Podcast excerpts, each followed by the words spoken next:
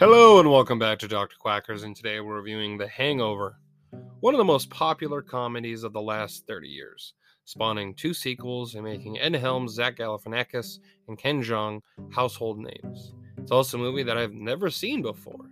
You would think with all the movies I've seen and talked about on this podcast that I probably would have seen these, but to be honest, I just never got around to it. Um, yeah, I just don't know why. I just never watched them. And they're one of the most famous movies on the planet. So, yeah. It's also the film franchise that Todd Phillips is well known for, besides the Joker film and him helping write Borat, which I didn't know before. It's kind of interesting to know now. Along with working on a bunch of other comedies, so his track record was definitely on a high when going into this movie. Well, I guess one of the obvious parts of this movie is that if you don't like offensive humor or language, then avoid this movie. I don't know why so many people watch these movies and get offended now, but turns out that's a big thing. Going like going back to old comedies, being like, "Can you believe that was in a comedy?" Yeah, because comedy usually uh, mirrors its time. So, yeah, it's it might be offensive to something that it is now deemed offensive nowadays that wasn't as offensive back then, or perhaps it's just a joke. So, move on with your life. It's a comedy, so if you can't risk being offensive, then you will almost never succeed at being funny. Uh, but it's not for everyone, so if you don't like those movies, like I said earlier, move on. I personally don't think this movie is that offensive compared to a lot of other comedies and movies in general, but I uh, that I've seen at least, but I can still recognize when sensitive people will get pissed off about stuff. There's a few things where I'm like, oh yeah, that uh, I'm sure that's not going to age well. It hasn't already, so I can't imagine it's going to get better. The best part of this movie is the great comedic chemistry between the main cast. Bradley Cooper, Zach Galifianakis, Ed Helms, Justin Bartha, Ken Jeong, and Heather Graham. My favorite performance of this movie is Zach. He's just so good at delivering awkward and uncomfortable characters.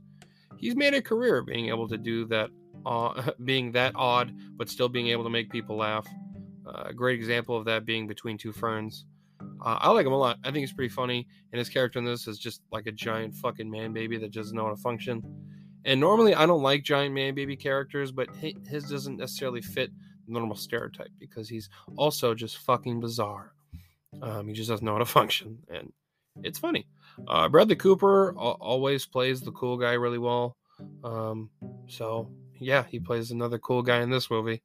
And it works well. He's an asshole, but you don't hate him, which adds to the charm of his character. I don't mean Bradley Cooper. I mean his character.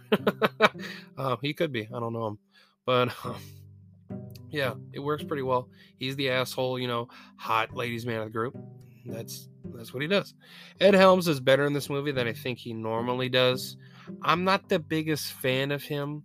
I don't really care for his shtick. And he sings in everything he's in. And it's not usually the best. I don't like his singing. Um, fortunately, he only kind of sings one part of this movie, and I knew it was going to happen eventually, but it went a while before it happened, and I was like, hey, he may not, he's singing, never mind, god fucking damn it, um, yeah, listen, like, I think everyone should sing, if you want to sing a song, whatever, but do you have to sing in everything, in everything, Ed? Listen, I'm, I'm, I'm not going to pretend I'm a singer or anything like that, but I don't really care for it. And I know some people like the shtick, and he's made a career off it, so I can respect that. I can respect the grind and doing what makes what, what makes you stand out. Fine. I just, it's not for me. It's not for me, man. Um, it's a weird and crazy movie, but it doesn't really ask anything of you, so you can just sit back and turn off your brain. It's just a funny movie that isn't too deep, and you really shouldn't take the movie too seriously anyway. So, yeah, that also plays back in not getting offended by dumb things. Uh, otherwise, the cracks start to show. It makes you question if the movie would ever happen. But that's part of the fun. It's crazy. You're not supposed to be like, oh, that really happened in real life. That's not the point of, that's not the point of the movie. Not the point of the movie. Ken Jeong is also really funny in it. Um, that's also something I want to say before I, I wrap up here. I thought he was pretty good. Um, yeah, and I definitely see how this pushed him into stardom. Um, there's also nudity in it. Uh, his dick's in it. Uh, I'm not going to comment on it, but it's uh, it's there. I didn't expect that part. That's the main reason why I'm bringing it up. Because I remember being like, hey, it's, his dick's out. uh, yeah, overall, I give this movie a seven out of ten. I think it's a good comedy.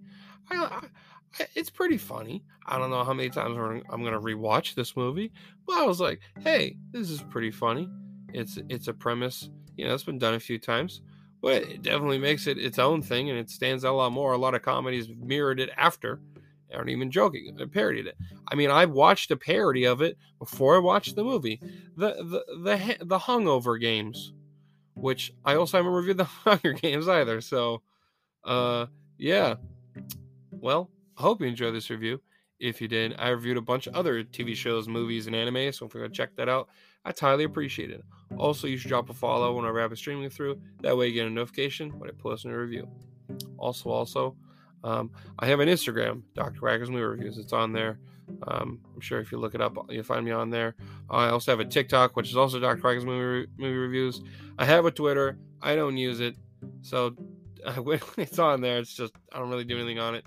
Um, and I have a Twitch. I haven't, I haven't streamed in a while.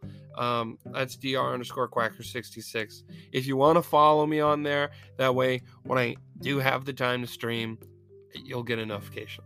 I'll appreciate it. But if you want to reach out to me, try one of those places, because I've had a few people um, try to reach out and then they, yeah, they can't. So yeah, thank you. And I hope you have a fantastic day, my friend.